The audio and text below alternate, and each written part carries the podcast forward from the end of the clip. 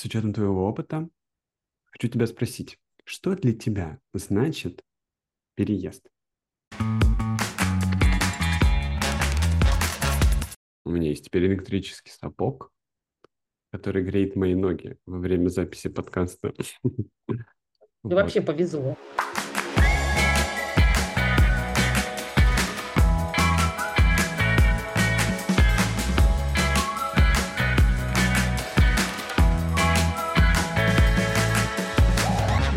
Приветствуем вас на очередном выпуске нашего подкаста. Сегодня очень интересная тема, и это личная тема для нас с Юрой.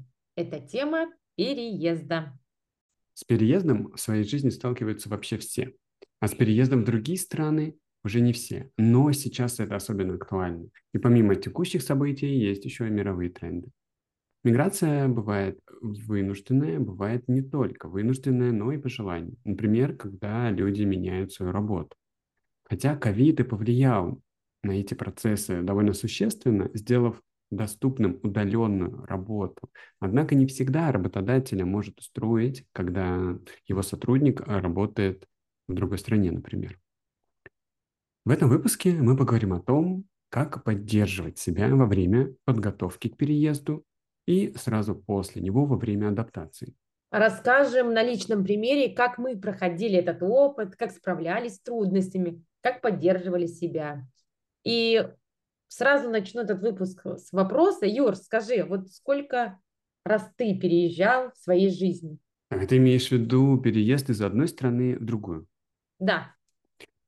Окей, а, два раза, всего два раза из России в Эстонию и в этом году из Эстонии в Португалию.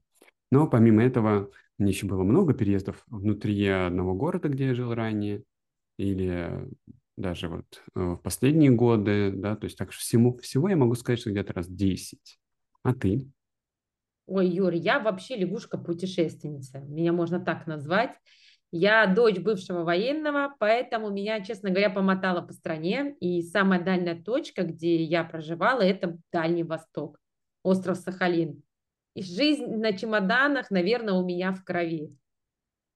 Так, ну сейчас ты села на одном месте. Как тебе от этого? А, да, слушай, ты прав, в Израиле я уже больше 6 лет, э, но мне кажется, что это вообще не финальная точка. Вообще я мечтаю о домике в Бордо, если ты помнишь.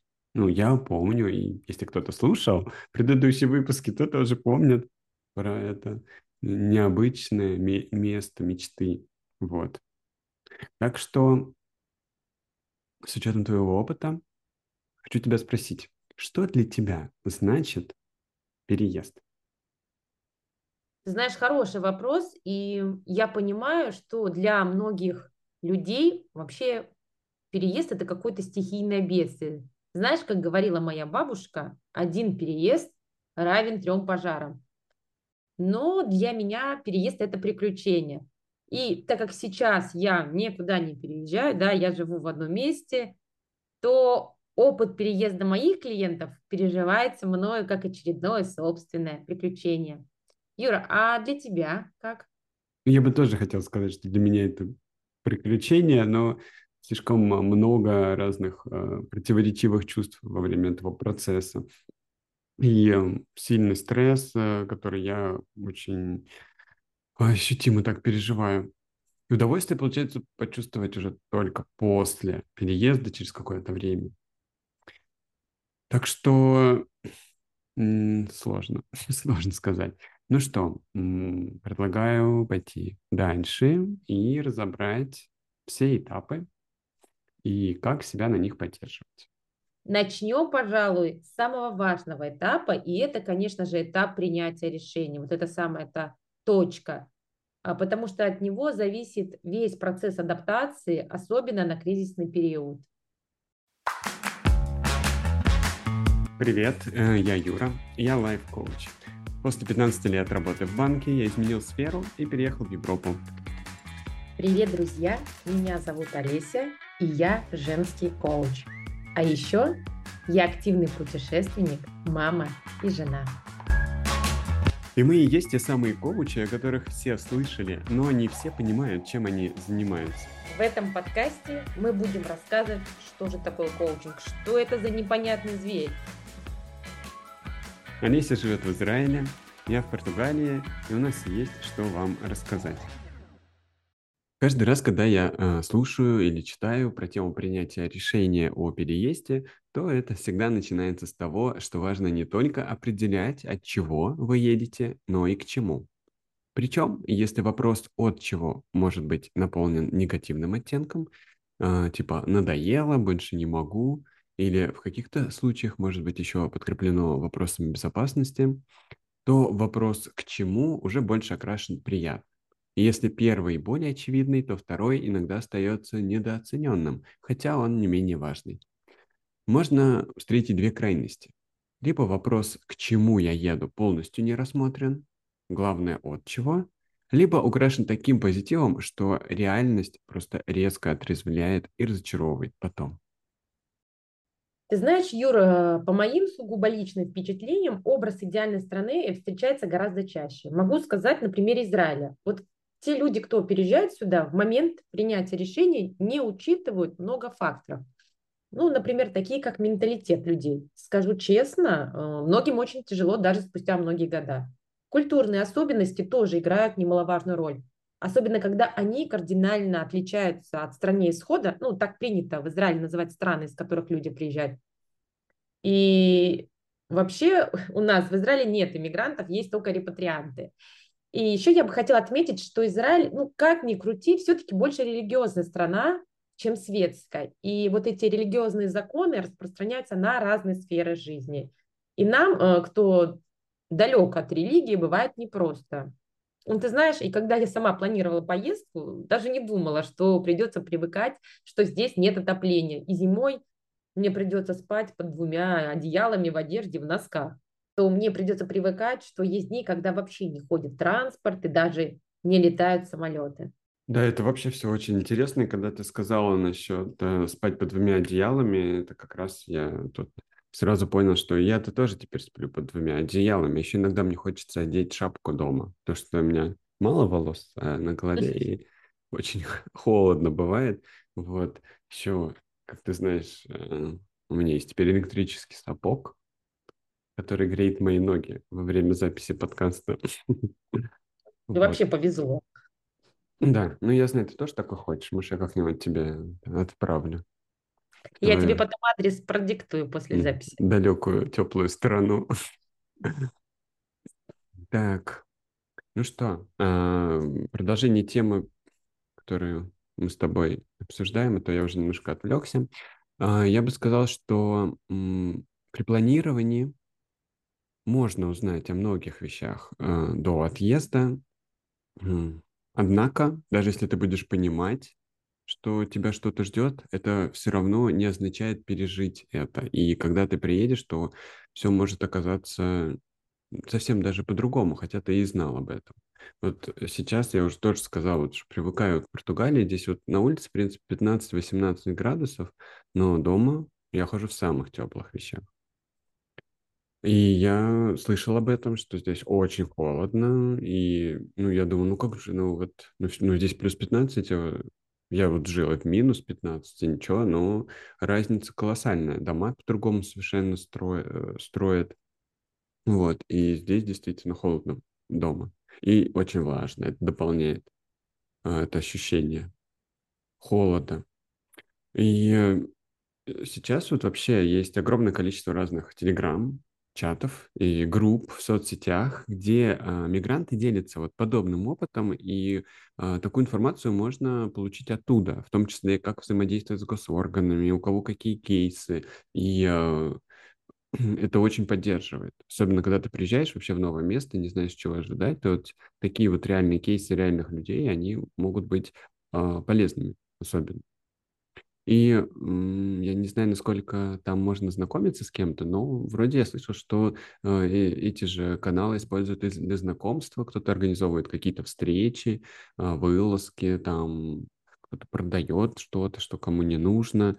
Ну, в общем, очень полезная такая. И они прям вот эти группы и чаты, они по, по странам, по городам, и э, можно выбирать, что тебе нужно, и смотреть, изучать, и это тоже вот сейчас это очень поддерживает. Вот я вообще не представляю, как раньше люди жили и переезжали без э, таких вот чатов. Я вот когда переезжал еще с, и с собакой, и думал, как вообще все это организовать, переезда собаки с одной стороны в другую, то я вот смотрел, и мне это очень помогло. Какие документы собрать, вот кого что было, где что попроще сделать. А, вот. Мне кажется, что раньше люди реально какие-то прям героические усилия прилагали для того, чтобы просто переехать. И то, что сейчас нам уже гораздо проще и в плане банковских услуг. Я вот когда в Сбере работал, я работал еще и в Сбере, вот, то, а, я не знаю, если ты помнишь, были такие дорожные чеки. Помнишь, Алис? Дорожные чеки? Не, наверное, я уже не застала такое. Я зато застала здесь чеки здесь, в Израиле. Они до сих пор здесь есть. Ну, чеки в смысле, когда ты выписываешь э, какую-то сумму, да? Ну да, да, есть отложенные чеки, есть когда ты зарплату перечисляют чеками, есть когда ты что-то оплачиваешь в магазине чеками. А, да, ну, ну в России такого не было. В России были только uh, Travel Check, American Express, MasterCard, mm-hmm. и они на конкретную сумму, uh, и ты там, когда покупаешь, ставишь подпись. Mm-hmm. И люди перед поездками реально покупали эти travel-чеки для того, чтобы ими можно было расплачиваться а, ну, в магазинах где-то за границей.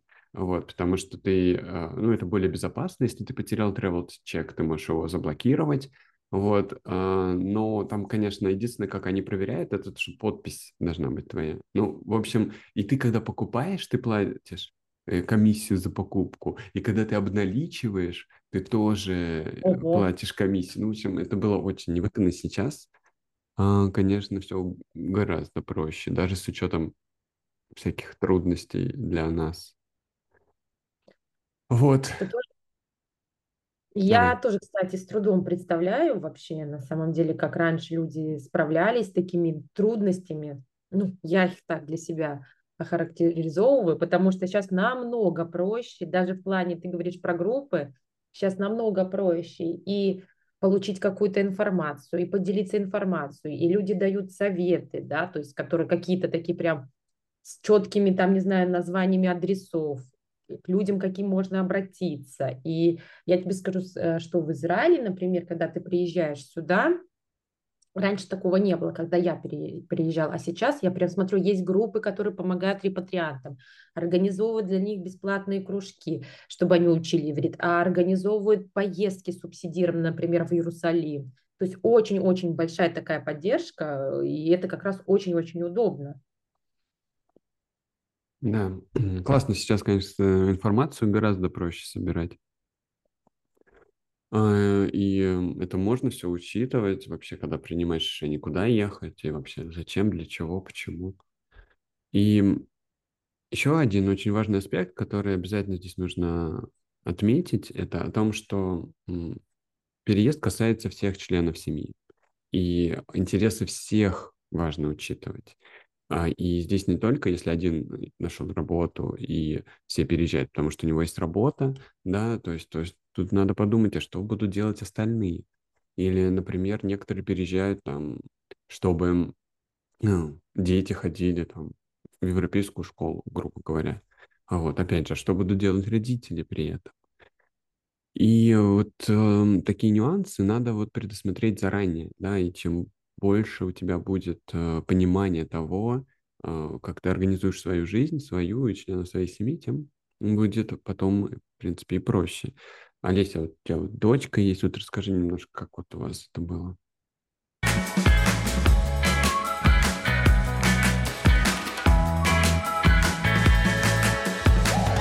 Слушай, ну, если говорить с самого начала, то мы думали о том, что классно было вообще бы поехать и пожить в другой стране, и при этом у нас была такая возможность именно касаемо Израиля. И потому что в Израиль можно переехать, да, то есть репатриироваться, если у тебя есть а, еврейские корни там до третьего коления, то есть это просто нужно собрать документы, доказать, что у тебя есть еврейство, и можешь приехать, да, то есть Израиль принимает, не принимает иммигрантов, ну, практически не принимает. То есть есть э, мигранты эритрийцы незаконные, есть беженцы там были, но их мало. То есть э, Израиль не принимает ни беженцев, ни иммигрантов, он принимает тех людей, у которых есть израильские корни, и как бы это возвращение в, э, на родину, вот так это считается. И у нас, тем более, здесь жили, у мужа жил близкий родственник, поэтому подумали, почему бы не, проб, ну, не, не попробовать. И еще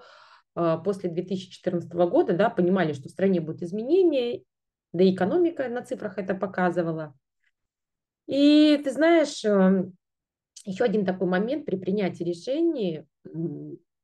Муж очень хотел, да, чтобы у ребенка была возможность выбирать свое будущее, да, чтобы и, и здесь это сделать намного проще, потому что многие дети здесь уезжают учиться за границу, вообще свою жизнь меняют кардинально, обустра... то есть очень много, то есть даже я знаю очень знакомых много, которые вот здесь давно живут, э, ну, Э, репатрианты, которые уехали, знаешь, когда развалился СССР, еще в 90-х годах была большая алия, да, когда э, приезжали люди с Советского Союза, ну, прям бежали. Вот, и я знакома с такими людьми, не с одним, скажем, человеком, и я слышу, что у кого-то дети живут в Америке, у кого-то живут в Канаде, у кого-то в Голландии, да, и вот родители остались здесь, а дети э, продолжают двигаться и занимают там посты. У меня есть знакомый таксист, он меня, кстати, возит. Вот у него дочка здесь работает управляющим банка, а сын э, заместитель директора Microsoft, что-то в этом роде, да, то есть, а, а он водитель такси. Вот, понимаешь, то есть это возможность, да, детям посмотреть мир и выбирать свое будущее. Ну и вообще, когда мы принимали решение, ты знаешь, было не очень сложно, плане сбора документов. Я не знаю, как у тебя, Юр, но мы не напрягаясь так за полтора года вот э, и ну, ну, как бы нашли те документы, которые нам важно, потому что нужно было доказывать. Там, мы поднимали архивные справки, то есть о расстреле там, бабушки на Украине, то есть бабушки моего свекра, да, ну, то есть там нужно было доказывать, что у тебя есть очень такие еврейские корни прям, то есть, а еврейство это же передается по матери, вот, и поэтому мы нам собрали документы и все, сказать, репатриировались, а если ты говоришь по поводу дочки, всех членов семьи, то честно тебе скажу, когда мы переезжали, то вообще не думали, как София будет адаптироваться в новой стране, потому что, знаешь, поговорив со знакомыми, которые здесь жили, ну, то есть родственники мужа, они говорили, что, ну, все будет нормально, это же дети, они все легко привыкают к культуре, э, и все это впитывает язык, как губка. Достаточно, знаешь, просто как э, поместить ребенка в этот, в, скажем, в это окружение. И здесь мне вспоминается такой момент, когда, знаешь, часто очень рассказывают, да, если один огурчик положить в этот соленый, да, то он тоже просолится. Но, честно говоря, вот с ситуацией с дочерью я не соглашусь, потому что все это работает индивидуально, и я на примерах это вижу, и это тоже нужно учитывать. Да, то есть я, например, не предполагала. Мне казалось, что все будет легко, но нет. Потому что, наверное, София э, в течение четырех лет привыкала к Израилю. Первые годы она вообще очень сильно плакала, что она хотела э, в Россию, она хотела к бабушке и дедушке. У нее там, а, ну, сам понимаешь, един... у меня это у моей мамы, э, это единственная внучка, и, конечно, они ее все очень убили. И там у нее уже были, несмотря что ей было 4 года, у нее там были уже свои друзья, то есть какая-то своя банда, тусовка, где они гуляли, и ей было очень тяжело здесь привыкать, потому что это другой язык, другой, другие дети. И я, конечно, старалась ее поддерживать, да, и там подсовывала ей книги, мультики, рассказывала о том, какие вот э, здесь прелести, да, там море рядом, там мы ходили по разным по разным клубам, но все равно это было очень затратно, честно говоря, эмоционально и физически. Ей было очень э, тяжело привыкать. На самом деле очень тяжело. И я от этого, конечно, тоже очень сильно, скажем так, переживала. И, и мне было прям тоже очень тяжело понимать, когда твой ребенок идет в садик и плачет, да, что он хочет домой, он здесь не хочет жить. То есть это прям было тяжело. Хотя э, многие приезжают, вот у моей Софии была подружка, она приехала как ни в чем не для нее вообще ничего не поменялось. Ну, то есть она несколько лет, там, три с половиной года жила на Украине, а сейчас она живет в Израиле. То есть для Софии очень было тяжело, конечно. Но потом э, ситуация, конечно, исправилась, язык пошел, появились друзья, подруги. Вот, и я этому, конечно, очень-очень рада. И сейчас София, ну, просто уже видно, что она уже здесь привыкла. Она до сих пор хочет к бабушкам и дедушкам, вот смотри, сколько лет прошло, она до сих пор мечтает каждое лето ездить в Россию. То есть если я ей скажу, что мы не поедем в Россию, там, да, там, ну, там, пошучу что-нибудь, для нее это прям очень воспринимается, ну, это прям очень тяжело, скажу там. Ей до сих пор даже посылки бабушка, дедушка с конфетами шлют из России. То есть для нее это прям очень такое, ну, скажем, э, вот эта Россия, страна занимает в ее сердце очень такую большую часть. Вот, но это касаемо меня, Юр. А скажи, пожалуйста, вот я знаю, что ты жил в Эстонии. Вот когда ты решил переехать в Эстонию? Так, ну, у меня э, этот процесс был такой поэтапный. Э, сама мысль о переезде была в голове где-то год с 2015 тоже примерно, как у тебя, может, даже раньше. Но останавливало то, что я не знала, чем я вообще буду заниматься в новой стране. Много было страхов, которые, в принципе, хорошо было бы проработать с психологом, но э, для того, чтобы начать работать с этими страхами, надо было как-то поставить себе задачу, а задачи не было. Но вообще я не мог понять, как можно оставить родственников, друзей, налаженный быт и просто уехать туда, где твоя квалификация не котируется, нет языка, нет каких-то знакомых. А потом настал момент, когда я как-то логически пришел к тому, что хочу разнообразить свою жизнь, и я, в принципе, не видел себе уже даже реализацию в своей текущей профессиональной сфере. Я еще себе так говорил, что ну, люди вообще раньше жили до 35 лет в среднем, так что одну жизнь я уже прожил в одном месте, и можно попробовать э, другую жизнь, жить уже в другом месте.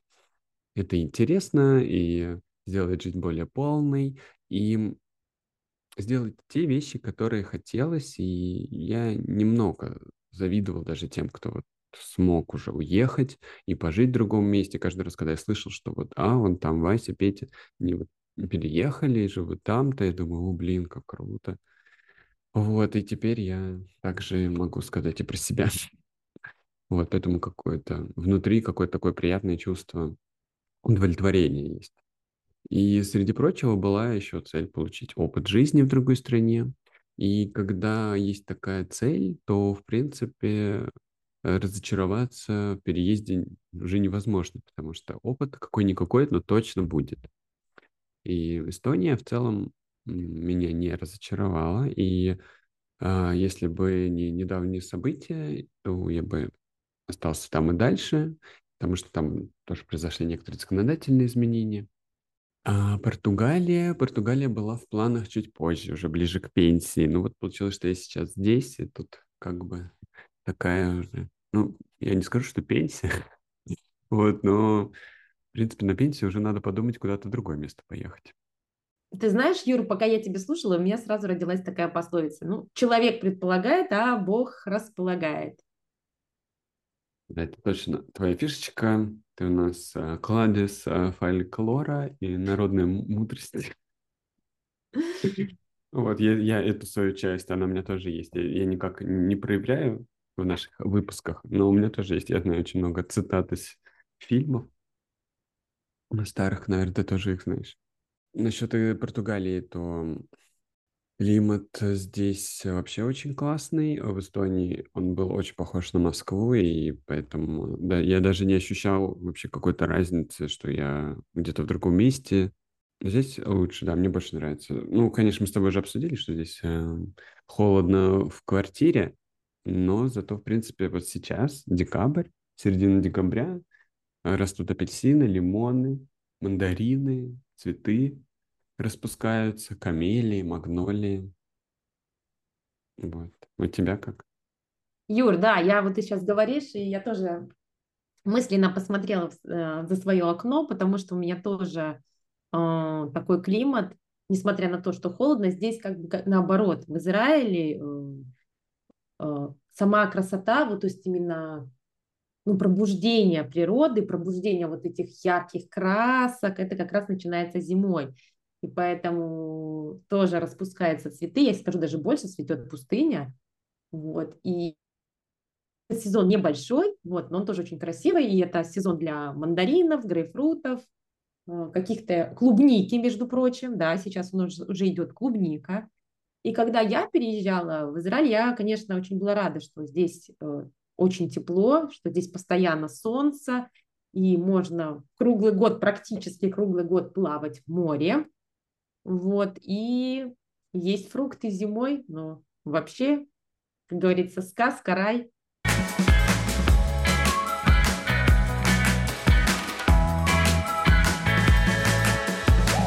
А, а скажи, пожалуйста, вот ты рассказывал про Эстонию, а почему именно вообще Эстония такой выбор, знаешь, неочевидный? Да, может быть, э, не совсем очевидный, потому что такая страна маленькая, но она на самом деле очень удачная в плане адаптации, и здесь э, у меня не было вообще языкового барьера. Можно всегда было объясниться по-русски и э, в крайний случай по-английски. Все госорганы говорят по-русски, это очень удобно. И помимо этого, в Эстонии, между прочим, самый чистый воздух в Европе, там лучший показатель по качеству воздуха. Еще здесь есть море. И, эм, ну, правда, море тут такое, что ты особо там не поплаваешь, потому что я так и не смог там поплавать. Оно довольно холодное и очень мелкое, мелкий заход такой. Но оно тут есть, на него можно смотреть, оно красивое. Это такой вот совершенно какой-то такой простор, ощущение простора. Еще Эстония, вообще-то, она очень зеленая страна, там 40% это территории леса. А народу живет мало, 1,3 миллионов человек всего. И как раз хотелось пожить вот в, ма- в маленькой стране. Это тоже такой совершенно другой опыт, где в столице нет метро, например. В Португалии есть метро, там, и даже в Порту, а в Эстонии нет. И это тоже очень так интересно. Потом, не знаю, может, ты не знала, но общественный транспорт в Таллине бесплатный для тех, кто проживает там. Это же такой бонус, это, между прочим, существенная экономия бюджета. Вот, и он хорошо развит. Ну, там еще каршеринг а, тоже развит, поэтому, в принципе, собственная машина даже не нужна. Можно взять и поездить. Вот в Португалии, например, тут каршеринг не развит, и такая не очень удобно. А еще там все государственные услуги электронные. Ты можешь все делать, сидя дома. Главное, чтобы у тебя была ID-шка, э, ВНЖ, и все, и ты все делаешь. Даже счета в банке открывать и э, вообще со всеми взаимодействовать. Такая идеальное, идеальное пространство для интроверта. Вот. Потом здесь э, вообще очень развита IT-сфера. Здесь налоговые льготы для них. Вообще в целом налоговая система Эстонии очень такая простая и прозрачная, что нельзя сказать про Португалию. Очень такую забюрократизированную, здесь очень мудреная система, и здесь вообще даже без бухгалтера вообще делать нечего. Вот. А ты вообще знала, что Skype, которым ты пользуешься, между прочим, для клиентов, вообще-то появился в Эстонии, и вообще это там родина Skype? Ну, слушай, нет, я, честно говоря, даже не задумывалась об этом, но честно говоря, он прям мне очень нравится. А вообще, ты когда рассказывал про Эстонию, то я мысленно вспоминала город Тарту. Это самый близкий город, который находится рядом с границей Псковской области. И, честно, очень много людей туда ездили, я сама там побывала. Там есть, э, знаешь, в лесу, в глубинке леса есть такой спа-салон, там такие процедуры классные. И вообще Эстония очень много-много туда людей ездила. Я еще помню, в период перестройки рассказывали, что туда ездили за продуктами, потому что там уже была вот э, продукты европейского качества, а в России тогда ничего нельзя было достать. И многие получали визы именно эстонские, чтобы потом ну, путешествовать по стране. Я тебе больше скажу, что когда я ездила в Испанию, первый раз, то мы специально сделали эстонские визы, перешли границу пешочком, открыли, обратно вернулись, сели в машину и уехали. То есть до границы буквально час езды на машине. А вообще, я когда тебе, ну, ты рассказывал все так серьезно, как ты все выбирал, на что обращал внимание, то ты прям очень такой молодец. И к вопросу выбора подошел очень серьезно. Да, выбор был сделан довольно осознанно. Ну и плюс э, недалеко ехать было. Можно было на машине э, а, все туда погрузить, собаку погрузить и поехать. Это очень удобно вообще в плане транспортировки. Эм, Дальше уже способы легализации. Какие вообще есть возможности? Это вот прям отдельная история, но она уже больше техническая, но она тоже может иметь существенную роль в плане э, выбора страны, куда едете, едете, потому что, может быть, э, иногда сложно технически все организовать, а, но если говорить про меня, то выбор был сделан переезд через э, образование – вот я выбрал программу, которая мне была по душе. Я, правда, очень переживал, что я туда не попаду, потому что это мой первый опыт вообще обучения за границей на иностранном языке. Я думал, ну, наверное, все как-то сложно, серьезно, надо стать английский, надо какой-то проект. Вот. Но все срослось. Я поступил на эту программу, которая мне была интересна, на социальное предпринимательство. Вот, не пожалел. А, потому что программа интересная, там не было лекций, что я вообще не представлял, как я их буду переносить. Там были разные мероприятия, семинары. А, я, кстати, был даже амбассадором Таллинского университета. Ты знала? Слушай, Юра, ну вот это статус. Амбассадор Таллинского университета. Ты записал себе в резюме это? Ну, вообще на LinkedIn, да, это можно найти.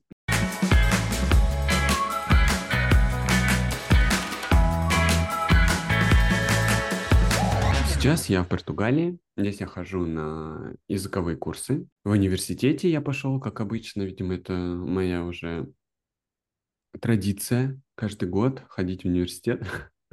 Вот, и языковые курсы вообще очень хорошо для социализации. Вот, можно познакомиться с людьми, плюс там с местными э, традициями, потому что преподаватель все равно рассказывает про то, что здесь э, вообще есть. И вот, например, на этой неделе у нас будет э, рождественская встреча. Будем есть традиционную португальскую еду. И у них есть такой м, рождественский пирог, болурей. Ну, он дословно переводится как королевский пирог. Вот, я давно хотел его, кстати, попробовать.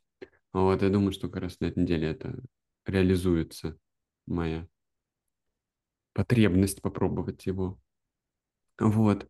А для тех, кто переезжает по работе, это уже не про меня, я не по работе переезжал, а, то э, коллеги и вообще общение с коллективом – это тоже отлично для социализации.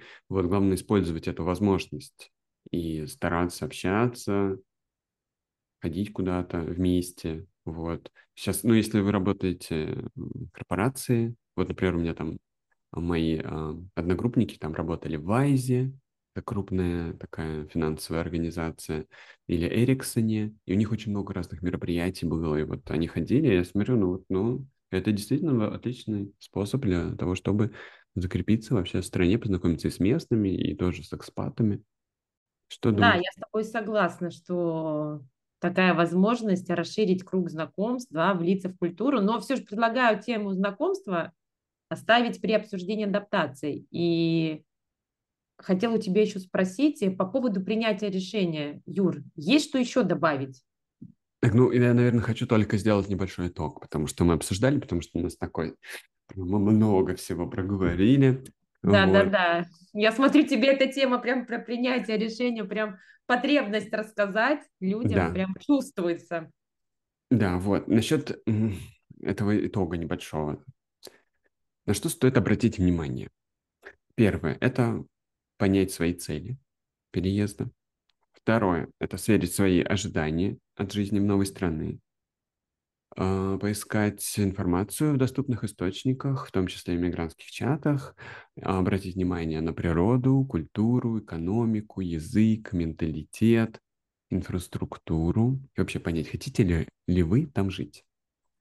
Третье. Обратить внимание на потребности тех людей, кто переезжает вместе с вами как переезд отразится на их жизнях. Четвертое. Далее уже финально подвести итоги определить стратегии по легализации. Данный пункт, как правило, является иногда предварительным э, и предвещает все предыдущие, потому что если вы не можете легализоваться, то тогда и нет смысла вообще смотреть э, более внимательно про страну. Но в любом случае надо уже в конце э, зафиналить это и уже собирать документы. Чем более подробно вы изучите пункт локации, чем меньше стресса будет далее, и ваша адаптация пройдет наиболее безболезненно и комфортно для вас.